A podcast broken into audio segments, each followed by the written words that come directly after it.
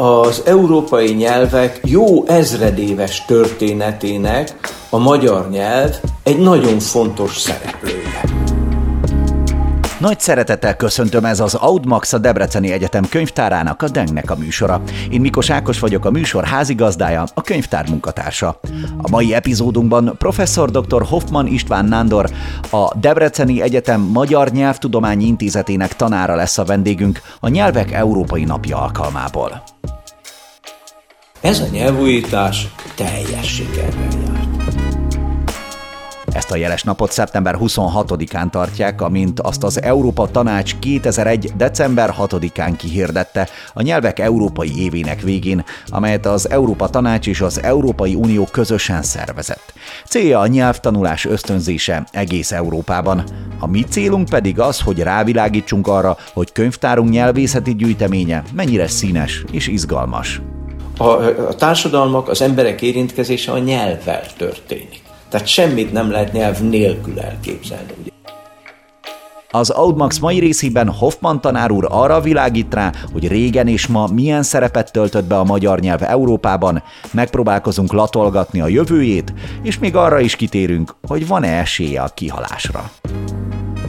Ez az Audmax, a Debreceni Egyetem könyvtárának tudományos podcastje a Debreceni Egyetem által működtetett tudós téren keresztül is elérhető Hoffman István munkássága, amelyben olvashatjuk az adat és elmélet a Kárpát-medence korai ómagyarkori nyelvi viszonyainak vizsgálatában című publikációt, amelyhez kapcsolódik az első kérdésünk is. Vajon mire kell gondolni akkor, amikor a nyelvet vizsgáljuk és adatokra gondolunk? Az, hogyha adatról és elméletről beszélünk a nyelv tudományos vizsgálata során, ez elsősorban arra mutat rá, hogy a nyelvtudományban két alapvető közelítés mód volt az elmúlt mondjuk két évszázad során, amit vagy bő két évszázad során, amit én a nyelvtudomány modernkori történetének tartok. Persze hát ezen belül lehetne még egy még modernebb kori története, de hát ez nagyjából a felvilágosodás utáni időszak, amikor a nyelvtudomány más társadalomtudományokkal, humántudományokkal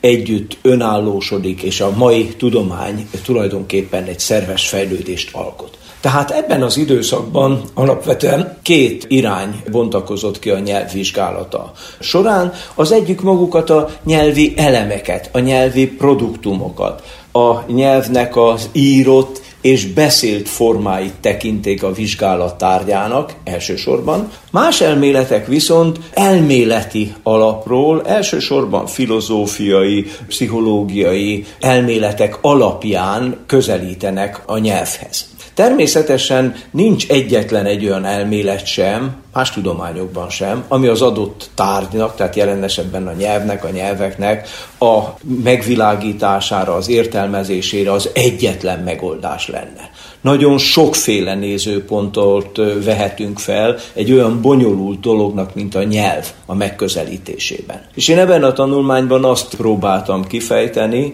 hogy a magyar nyelv történetéhez milyen módon közelíthetünk az adatok, és milyen mértékben az elméletek figyelembevételével. Én azt gondolom, hogy a modern nyelvtudomány az funkcionális alapon közelít a nyelvhez, azaz a nyelvet, mint egy funkcionáló rendszert, egy funkcionáló dolgot közelíti meg, és az egyedüli forrása tulajdonképpen a nyelvtudomány vizsgálatának, nyelvtudományos vizsgálatának az maga az a nyelvi produktum, amit az emberek, a beszélők létrehoznak.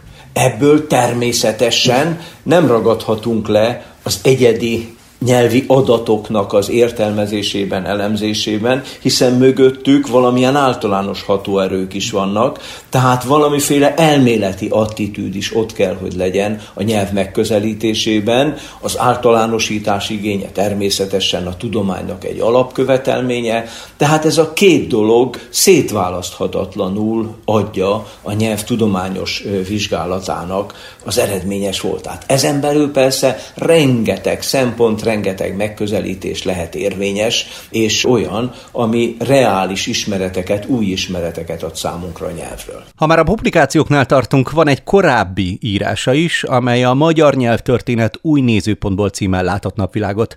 Ez és a korábban emlegetett hogyan állnak egymással korrelációban? Igen, ez a két dolog összefügg nyilvánvalóan. Tudnék, a magyar nyelvtörténetnek a vizsgálata is azokat az eredményeket, amelyeket a nyelvtudomány más területein elért, például a kognitív tudományokkal érintkező nyelvtudomány, az úgynevezett kognitív nyelvtudomány, vagy a szociológiával érintkező része a nyelvtudománynak a szociolingvisztika, vagy nyelvszociológiai vizsgálatok. Ezek mind-mind olyan tapasztalatokat halmoztak fel az elmúlt évtizedekben, vagy akár még hosszabb időtávra visszatekintve is, amelyeket nem hagyhatunk figyelmen kívül a régi magyar nyelv vizsgálata során. Bármilyen furának is tűnik, a nyelv szociológiai vizsgálat ugye azt jelenti, hogy a mai nyelvet úgy vizsgáljuk meg, hogy a szociológia nézőpontját használjuk.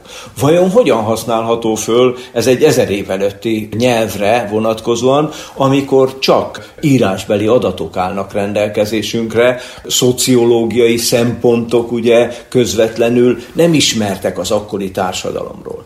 És hát én azt gondolom, hogy a modern nyelvtudomány, modern nyelvtörténetírás beépítheti ezeket a szempontokat, nyilvánvalóan speciális módon a régi nyelvnek a vizsgálatában is, hiszen a régi nyelv szociológiai szempontból épp olyan tagolt volt, épp olyan sokszínű lehetett, épp olyan változatos volt, mint a mai magyar nyelv.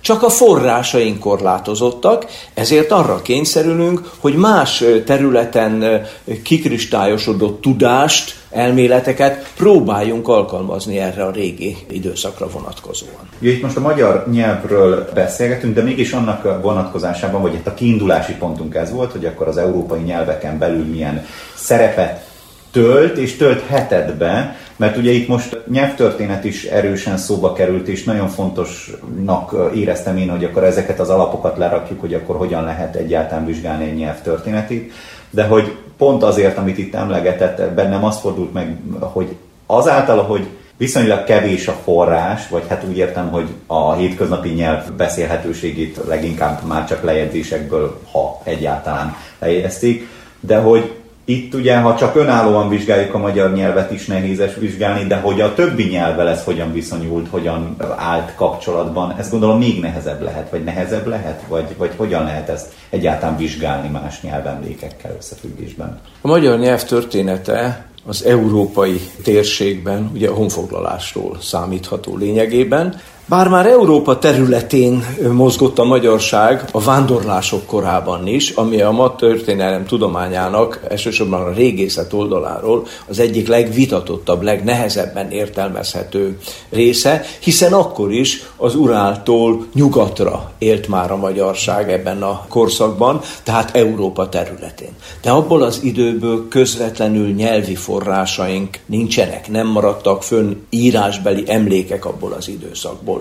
De azért az is jól vizsgálható, hiszen ott is más nyelvek körében létezett a magyar nyelv. Elsősorban törökségi nyelvek körében, és ha nyelvek egymással kapcsolatban vannak, vagyis ugye ez azt jelenti, hogy a nyelvet beszélő emberek, a különböző nyelveket beszélő emberek vannak egymással kapcsolatban, és elsajátítva a másik nyelvet, két nyelvűként kapcsolatot teremtenek a két nyelvhasználói csoport, azaz a két nyelv között tulajdonképpen. Az a korszak tehát ilyen értelemben a törökségi nyelvekkel való kapcsolatában egészen jól vizsgálható azért. De igazában a szélesebb értelemben vett vizsgálhatósága a magyar nyelvnek a honfoglalás után indul meg, amikor első István király ugye a királyságnak a létesítésével is az európai társadalomnak a szerves részévé, immár elidegeníthetetlen, nem átmeneti részévé, mint oly sok vándorló nép itt ugye átmenetileg volt csak jelen, mert elsüllyedt, stb. A magyarságot tehát ráhelyezi, mint etnik etnikumot is Európa térképére, és a magyar nyelv is rákerül. Most attól kezdve az európai nyelvekkel elsősorban az őt fizikálisan körülvevő nyelvekkel nagyon szoros kontaktusban van a magyar nyelv. Ez ma is tulajdonképpen ugyanígy érzékelhető folyamat, érzékelhető jelenség. Tehát az európai nyelvek jó ezredéves történetének a magyar nyelv egy nagyon fontos szereplője. Úgy is, mint ezeknek a nyelveknek a hatását befogadó nyelv, és úgy is, mint részben a környező nyelvekre hatással lévő nyelv. Ez egy ezredéves történetnek nagyon érdekes, számos vonását lehet bemutatni ezen a területen. Pont azért az utóbbi meglepő számomra, mert nyilván szeretünk úgy gondolni, vagy hát hogy is mondjam, többször gondolunk magunkra úgy, hogy akkor itt vagyunk egyfajta szigetként, senki nem beszél a nyelvünket, nem is nagyon értik, közel sem áll máshoz, de akkor ezek szerint, hogy mondjam, azért van némi hatása kifelé, és nyilván befelé, tehát belül vagy kívülről is érkezik na, befelé is hatás. Ez egy, egy ilyen érdekesebb helyzet számomra. Igen, ez a nyelvi megnyilvánulása ennek a régóta meglévő magyar bánatnak és önsajnálatnak, amit sokszor nehéz értelmezni persze, megvannak ennek is a maga történeti gyökerei nyilvánvalóan. Ugyanakkor ne feledjük el, hogy ide a Kárpát-medencébe megérkezve a magyarság más nyelvű népeket talált itt. Ez nehéz megmondani, hogy kiket és hogyan. Ez döntően, sőt, szinte kizárólag nyelvészeti feladat. Persze a nyelvészet itt más tudományokkal, régészettel, történettudomány érintkezve tud valamilyen véleményt mondani az itt lévő népek nyelvéről. Egy régész vagy egy történész tudnék, azt meg tudja mondani, hogy milyen kultúrához tartozott egy sírban fekvő ember, de az, hogy milyen nyelvet beszélt, azt soha nem tudja megmondani. Ez csak a nyelvészet eszközével lehet történetileg is feltárni. Tehát más népeket talál itt a, a magyarság. És ezek a más nyelvet beszélő népek egy darabig még érezhetően jelen vannak. Abban is megnyilvánul ez, hogy a magyarba bekerülnek az ő szavaik, például a szláv nyelvekből, de abban meg még inkább megnyilvánul, hogy ezek a nyelvhasználói csoportok feladják a nyelvüket. Magyarrá lesznek például. Tehát ez is egy nyelvi hatás, hogy az emberek döntenek bizonyos értelemben, nem tudatosan persze, de valamiféleképpen mégis döntenek arról, hogy milyen nyelvet használnak. Hiszen ha több nyelv van egy nyelvhasználó előtt, ez ugyanígy volt ezer évvel ezelőtt is, mint ma, lényegét tekintve. Persze a körülmények is másak nyilván. De gondoljuk meg, egy Romániában, egy kétnyelvű településen élő akár magyar, akár mondjuk román etnikumú, vagy akár ott is mondjuk szlovákok is élnek, telepített szlovákok Romániában, az beleszületik egy ilyen többnyelvi közösségbe, az dönt arról, Mondom, ez a döntés nem mindig egy olyan fajta döntés, mint ami nehéz élethelyzetben tudatosan meghozunk, nem hanem gyerekkortól alakuló helyzet tulajdonképpen, de mégis dönt arról, hogy melyik nyelvet használja. Azaz, tulajdonképpen melyik nyelvnek a nyelvhasználói körét fogja gyarapítani az ő élete során, és esetleg majd az utódai során. Nos, ilyen élethelyzetek régi nyelvhasználók körében is megvoltak. Tehát a magyar nyelv hatása a magyar királyság alatt óriási volt a környező más népekre, hiszen azoknak nagy része magyarrá vált nyelvében például. A beszélgetésben kitértünk arra is, hogy Hoffman is már nagyon sokáig vezette a Debreceni Egyetemen a nyelvpolitika kurzust, amelyhez kapcsolódóan itt felvetődhet az a kérdés is, hogy vannak persze olyan események, amikor nem külső nyomása kell, hogy megváltozzon valamely nemzet nyelve, hanem akár belső politikai vagy más indítatásból is változhat. Erről is beszélgettünk a továbbiakban. Természetesen, ahogy mondtam, lényegében hasonló az évezreddel ezelőtti helyzet a maihoz. A különbségek azonban számottevőbbek bizonyos értelemben, és számunkra elsődlegesebbek a különbségek. Tudnélik az a körülmény, hogy a mai nyelvhasználatot a politika, a hatalom az nagy mértékben befolyásolja.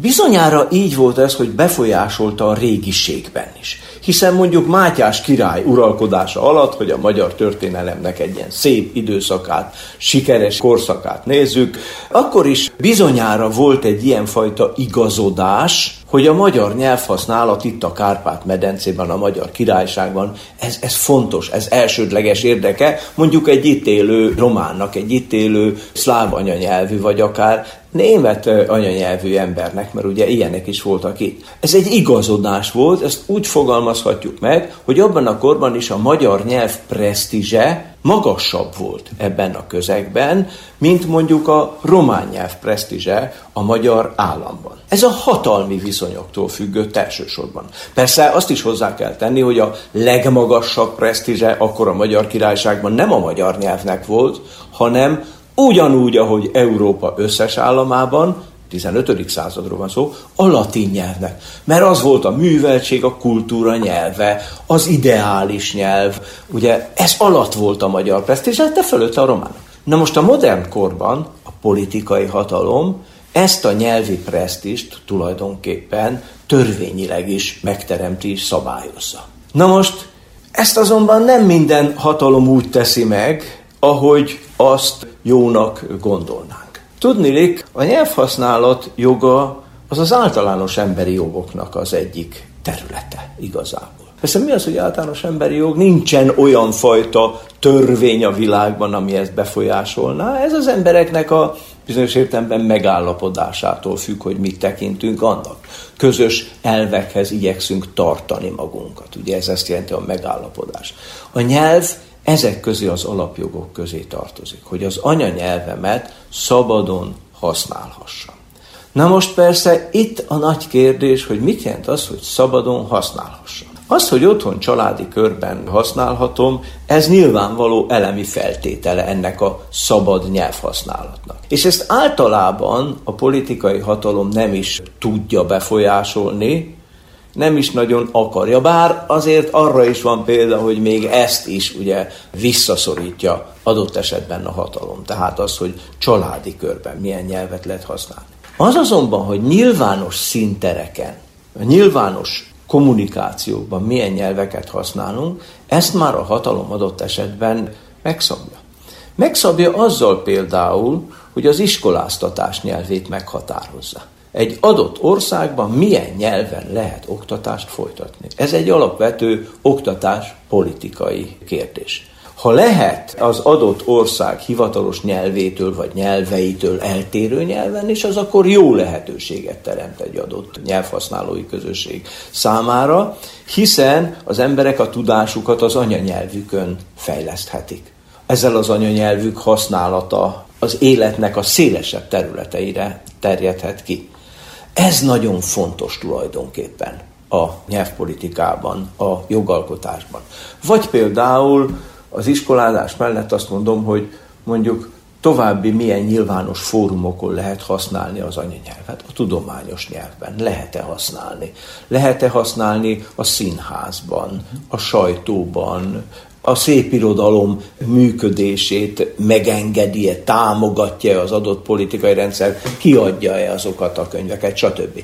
Tehát ez jelenti azt, hogy a politika a modern kori nyelvhasználatba törvényekkel is beleszól, és azokkal is befolyásolja ezt.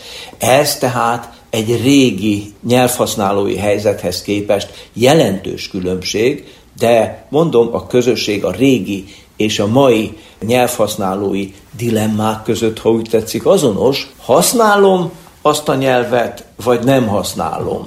Persze erre ma már van lehetőségem, vagy nincs lehetőségem használni. Ez egy döntés kérdése. Ezt úgy sejtem, hogy most a jelenlegi helyzetben, amikor 2022-ben beszélgetünk, és mondjuk a Magyarország határain belül értük, az egy nagyon könnyebb kérdés, hiszen hogy mondjam, nem egy Svájc vagyunk, ahol, ahol mondjuk több, többféle nyelvnek kell egymás mellett megélni, vagy nyelvet beszélő közegnek kell egymás mellett megélnie. Alapvetően inkább azzal találkozunk, hogy jó részt magyarul. De hogy a történelmi okok miatt is gondolom, meg akár kérdésként is feltéve, hogy a nyelvpolitikának azon része, ami nem belföldre vonatkozik, hanem akár külföldre, ott, hogy mondjam, mit kell cselekedni egy mondjuk jogalkotónak európai vonatkozásban, hogy a nyelvet védje, segítse, erősítse?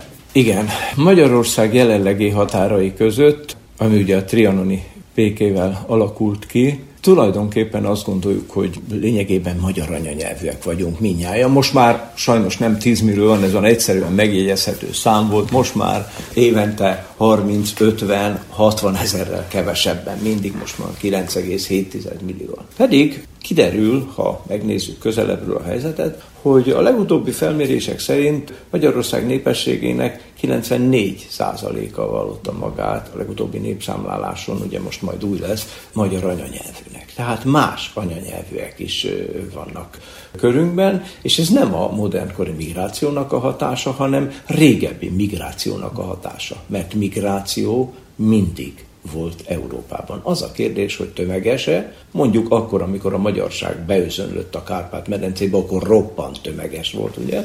Máskorokban pedig kevésbé. Tehát 6% nem vallja magát magyar anyanyelvűnek, ami azért azt mutatja, hogy a magyarországi nyelvpolitikának az itthoni nyelvhasználatra vonatkozóan is van fontos szerepe egy jelentős etnikum a magyarországi népességek körében például a cigányság.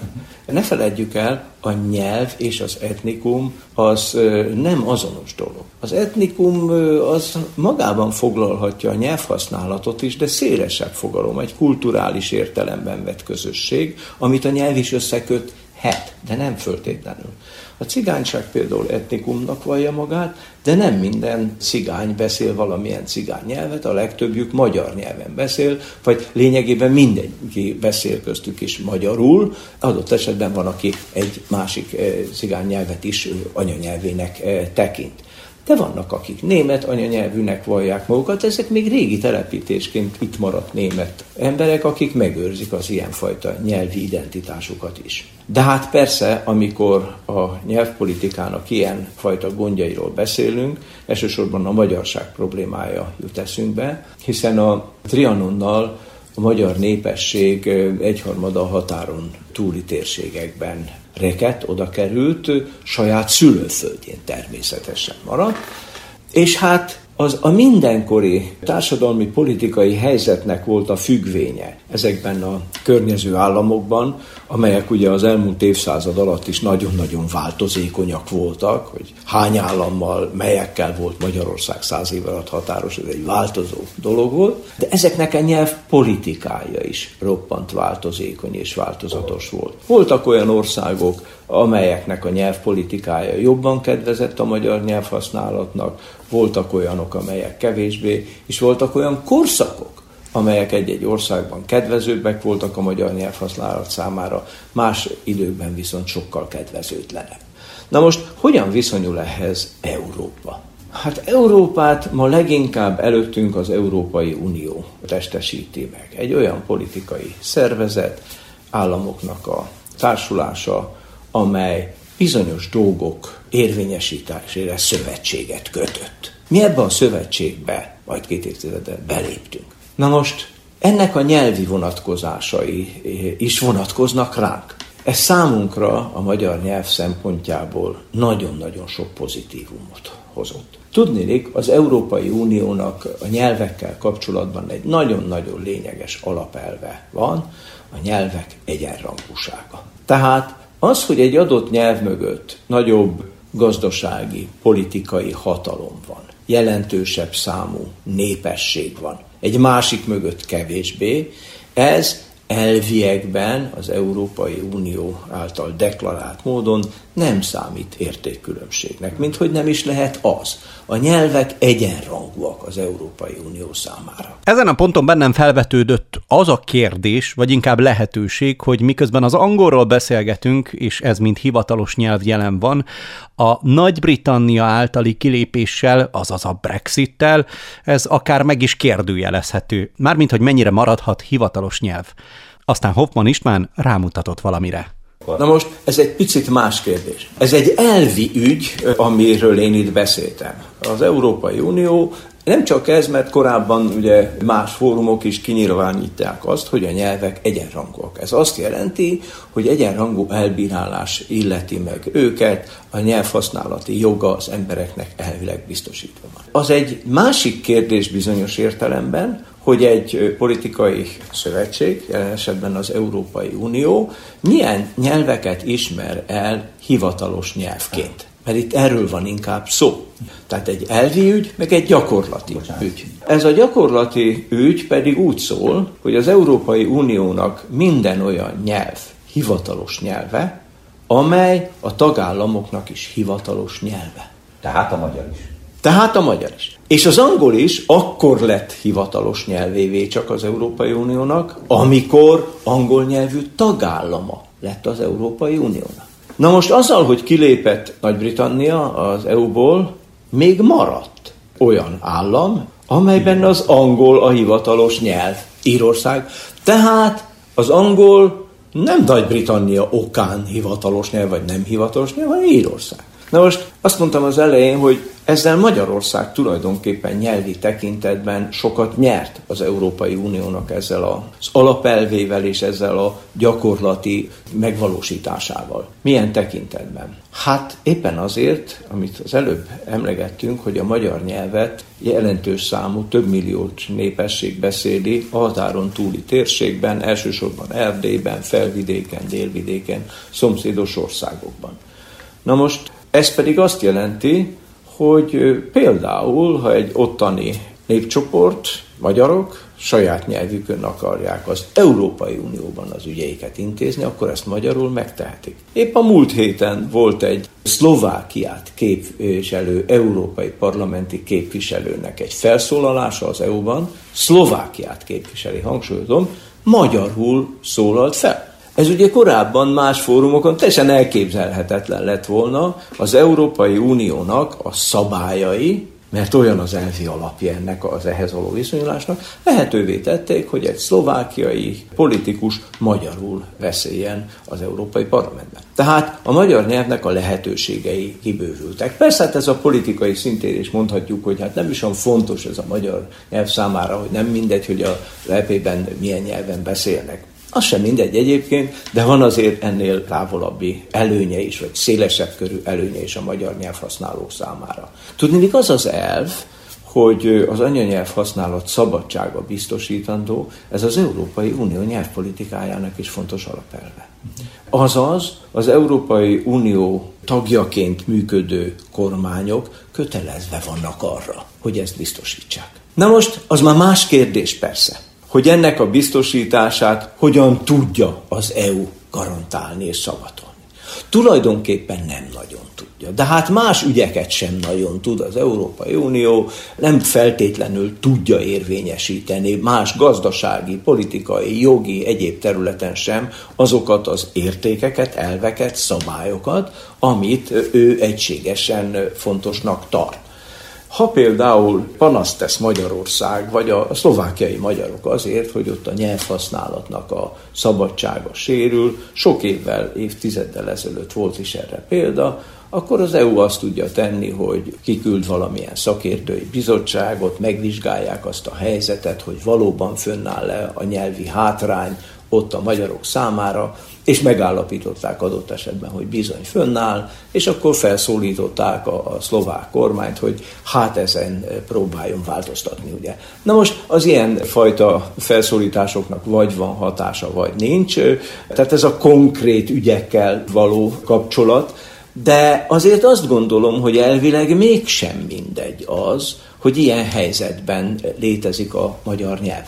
Az, hogy az Európai Unióban a határok átjárhatóvá váltak például, ami azért az utóbbi időben kicsit korlátozottabb, de azt hiszem hosszú távon ez az átjárhatóság, ez, ez, ez, ez nem fordítható vissza.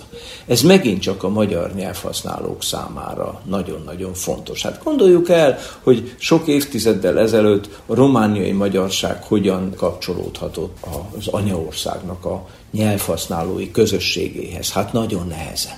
Hát ugye évtizedekkel ezelőtt nem volt egyszerű mondjuk magyarországi könyveket kiuttatni Romániába az ottani kollégáknak, akik a Kolozsvári Egyetemen a magyar nyelvet tanították eh, hosszú évtizedek óta.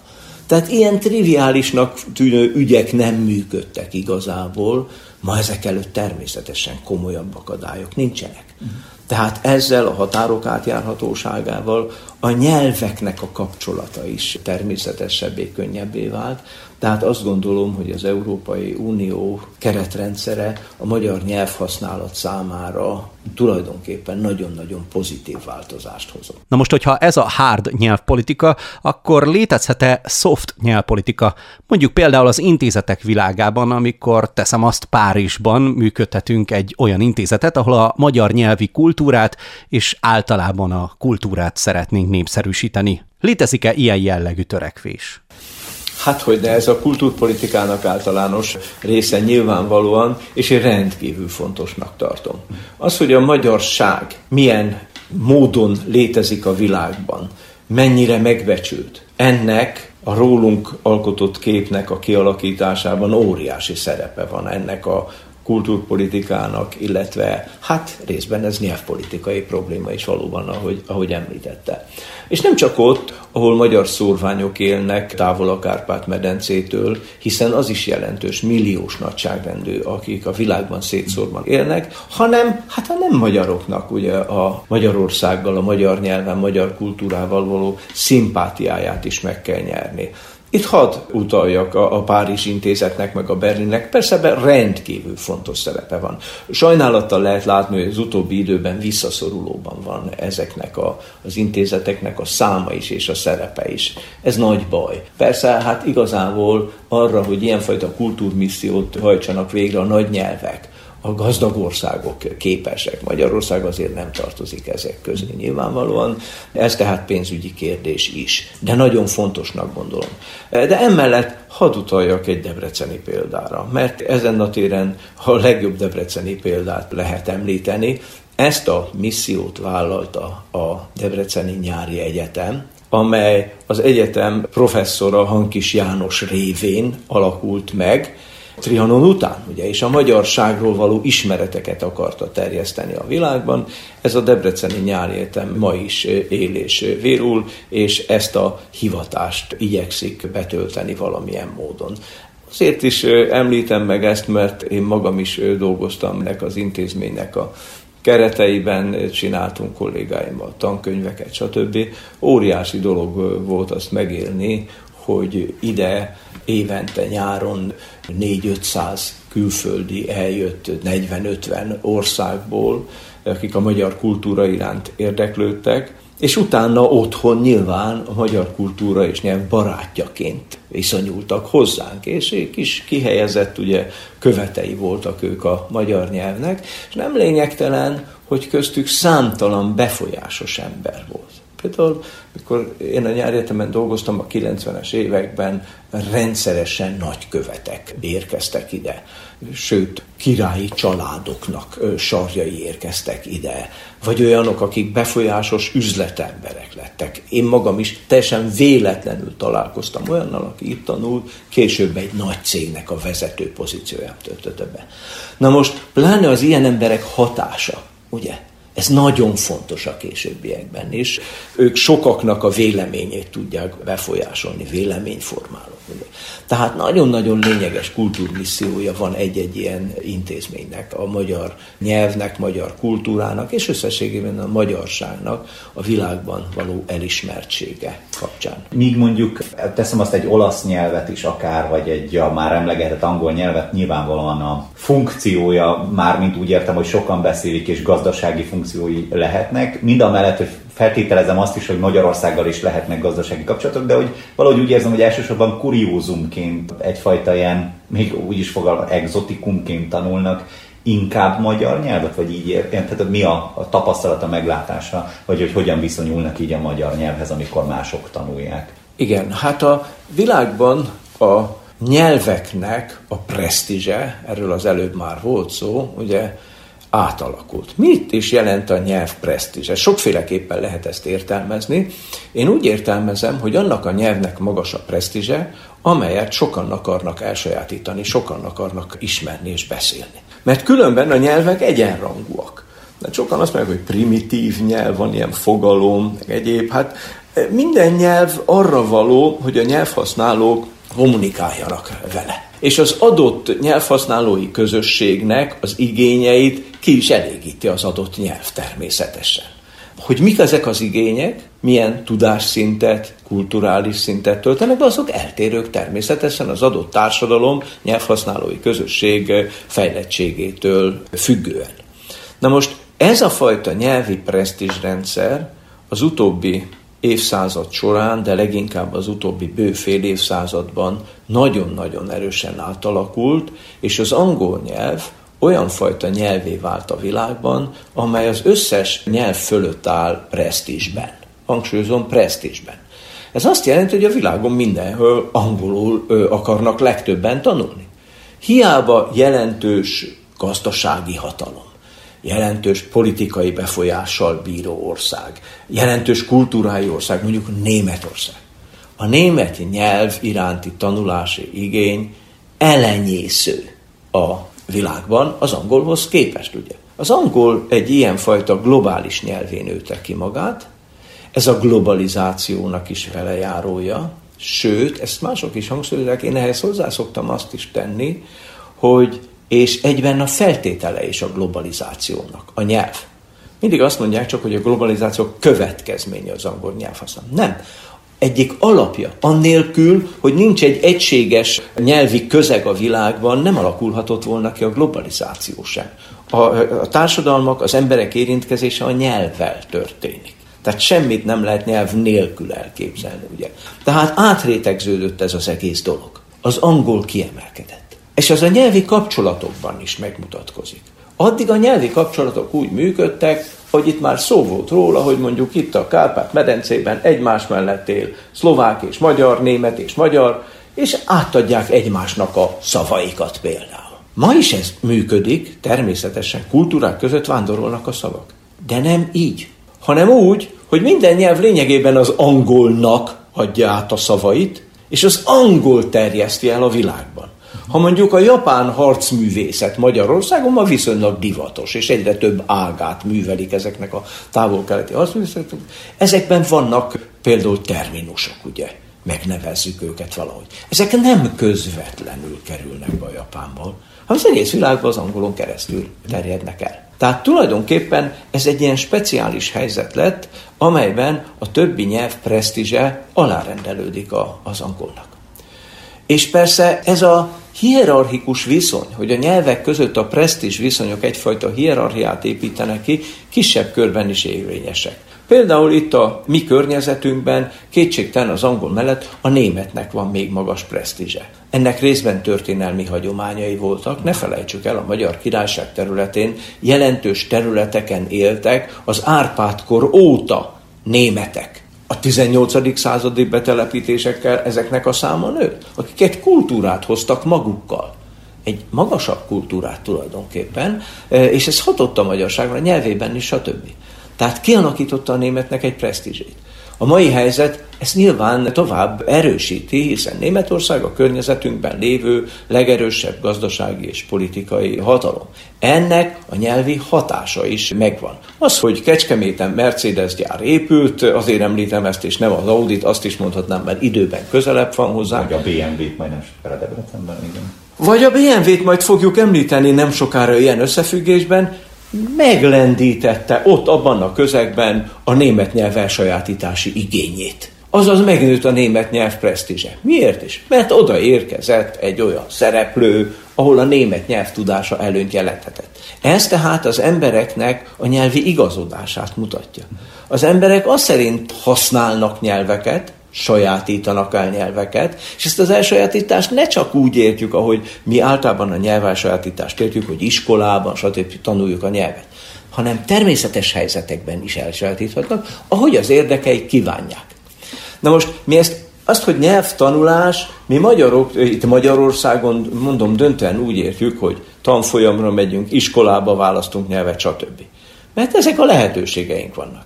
De gondoljuk el egy olyan településen, ahol sok nyelvű lakosság él egyszerre. Mondjuk Temesváron, a király Magyarországon, Temesváron, de még ma is Romániában ott vannak a németek, ott vannak a magyarok, ott vannak a szerbek, ott vannak a románok. Ezek használják a nyelvüket, egymással kapcsolatban vannak, hogy ki melyik nyelvet sajátítja el ezek között, a gyerekek egymással játszva már, innen indul ez a dolog, természetes közegben, a boltba belépve, milyen nyelvet használok, akarom-e a másikét elsajátítani. Ez a nyelvi presztízs. Az emberek azt a nyelvet fogják elsajátítani, amelyik az érdekükben áll igazából. Ugye? Tehát ez egy ilyenfajta külső érdekvezérelt ügy. És ez a dolog vezet el ahhoz is, hogy melyik nyelvnek a presztízse lesz magasabb, ahhoz igazodunk, az erősít is ennek a presztízsét, tehát ez egy ilyen öngeneráló folyamat. És ez a dolog az alapja egy másik ügynek, amiről itt még eddig nem volt szó, annak, hogy egy nyelv kihal. Erről is sokat lehet hallani újabban, ugye, hogy nyelvek pusztulnak el. Azért, mert a nyelvhasználók nem használják őket. Ezek szerint egy nyelv akkor hal meg igazán, amikor már senki nem használja, hiába könyvtárak telnek meg szakirodalommal vele kapcsolatosan, de ha már senki nem vesz így paradicsomot, akkor az a nyelv halottnak tekinthető? Most az, hogy egy nyelv kihal, ugye ez egy metafora. Tulajdonképpen azt mutatja, hogy a nyelvről úgy gondolkozunk, mint valami élőlényről, valami önálló dologról. Ami persze az emberi gondolkodásnak a természetes velejárója, hiszen a metaforikus gondolkodás általában is jellemzi az ember gondolkodásmódját, de tudatosítanunk kell, amit természetesen mindenki tud is, hogy a nyelv nem egy élő létező valami, hanem a beszélők produktuma. A beszélők által létezik csak is. Tehát a nyelv az olyan módon hal ki, hogy a nyelvhasználók felhagynak a használatával nem használják tovább. Bocsánat, itt most azért, mert hogy ugye egy egyetemi közegben beszélgetünk, és mondjuk nem tudom, hogy jó-e a példa, de hát ha hatásos, hogyha én a boltban ógörögül kérek banánt, akkor, vagy hát már nem kérek, mert hogy ugye nem teszem ezt hétköznap, akkor az kihaltnak tekinthető, de ha mi most mind a ketten egyébként nagyjából könyvből megtanultunk ógörögül, és egyetemi közegben beszélgetünk egyet ógörögül, akkor kihaltnak tekinthető el. Tehát, hogy ahhoz kell a hétköznapi beszédhelyzet, vagy elég, hogyha valaki mondjuk akadémiai közegben? Ahhoz kell a természetes nyelvhasználói közeg, én azt gondolom természetesen. És ez tulajdonképpen a mesterséges nyelvekre is igaz. Ez a másik dolog, hogy ugye létrehozunk ki egy új nyelvet, mondjuk az, az esperantót, igen, és akkor használjuk. Hát az soha nem fog a nyomába érni semmilyen természetes nyelvnek, mert nincs olyan fajta természetes közege, nyelvhasználói közege, aki a mindennapi kommunikációban használja. Dönthetünk mi ketten, hogy ő görögül fogunk beszélni, legfeljebb csodabogárnak fognak nézni, hogy rosszabbat nem mondjak, mert az is jogos lenne, ugye, hogy minek néznek bennünket. Tehát ez egy nagyon lényeges a nyelv használata szempontjából. Na most a kérdés az, hogy miért mondanak le a nyelvhasználatról az emberek. Azért, mert azon a nyelven nem tudnak boldogulni igazából. Mindig sajnálatosnak tartjuk, és ez természetes, hogy egy nyelv kihal, és ez ellen küzdeni kell. Ez is természetes. De hangsúlyozom, az is természetes, hogy nyelvek kihalnak. Azért sajnálatos dolog ez nyilvánvalóan, mert a nyelv és a kultúra nem választható el egymástól. Hiszen az emberi gondolkodás, az egész emberi lét, az nem függetleníthető a nyelvtől. És fordítva, ugye. Tehát a nyelv csak ezáltal létezik. Na most ezért ez érték. Ezért ismeri el az Európai Unió nyelvek egyenrangúságát. Ezért tekint minden nyelvet egyenlő értéknek. Azonban az már más kérdés, hogy hogyan tudja egy társadalom biztosítani egy-egy nyelvhasználói közösségnek a nyelvhasználati lehetőséget. Beszéltünk arról is, hogy ez egy politikai kérdés. Ez így van. De vajon csak tisztán az-e? Gondoljunk bele, ha egy kicsi nyelvhasználói közösség, néhány ezer ember létezik valahol, és erre nagyon konkrét példáink vannak, a mi legközelebbi nyelvrokonaink például, a vogulok, az osztyákok, hogy a távolabbiakat is emlegessem, szamoidok, különböző nyelvei, de még a újabban száminak nevezett lappok is északon nagyon kicsi nyelvhasználói csoportokban léteznek. Néhány ezer ember. Na most ők a familiáris családi nyelvhasználatban használhatják ezt a nyelvet. Még talán iskoláik is vannak. Tehát megtanulhatnak írni, olvasni rajta, valamit a történelmükről, stb. De vajon tovább tanulni lehet? Jogos igény lehet az, hogy egy 5000-es nyelvhasználói, 5000 lélekszámú nyelvhasználói közösség mondjuk mérnöknek, orvosnak tanulhasson? Hát nem. Ennek nincs realitása. Na most, amikor egy nyelvhasználói közösség előtt el vannak rekesztve ezek a lehetőségek, azaz, hogy a nyelvet kiterjessze, mert ez azt is jelenti, az egész világ ismeretre, ugye ne csak elemi dolgokról lehessen róla beszélni, hanem csillagászatról, astronautikáról, mikrobiológiáról is lehessen. Ehhez felsoktatás kell, ehhez tudományművelés kell. Ez egy 5000 közösség esetében nem biztosítható. Tehát eleve korlátozott lesz a nyelvhasználata ennek a közösségnek. Az természetesen minden lehetőséget meg kell adni, hogy ez egy tartható legyen egy darabig, ez a korlátozott.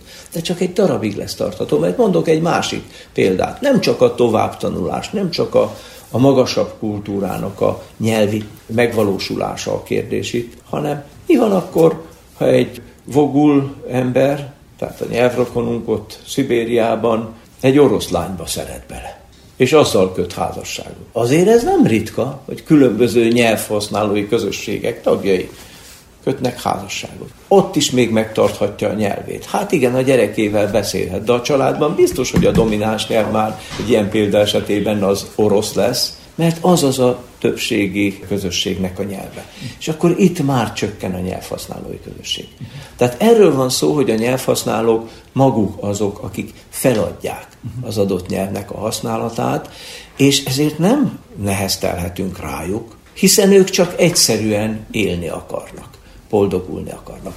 Ez persze nem menti fel azokat az államokat, akik a kisebbségi nyelvi jogokat az elvárható legnagyobb mértékben nem biztosítják az adott nyelvhasználói közösségeknek.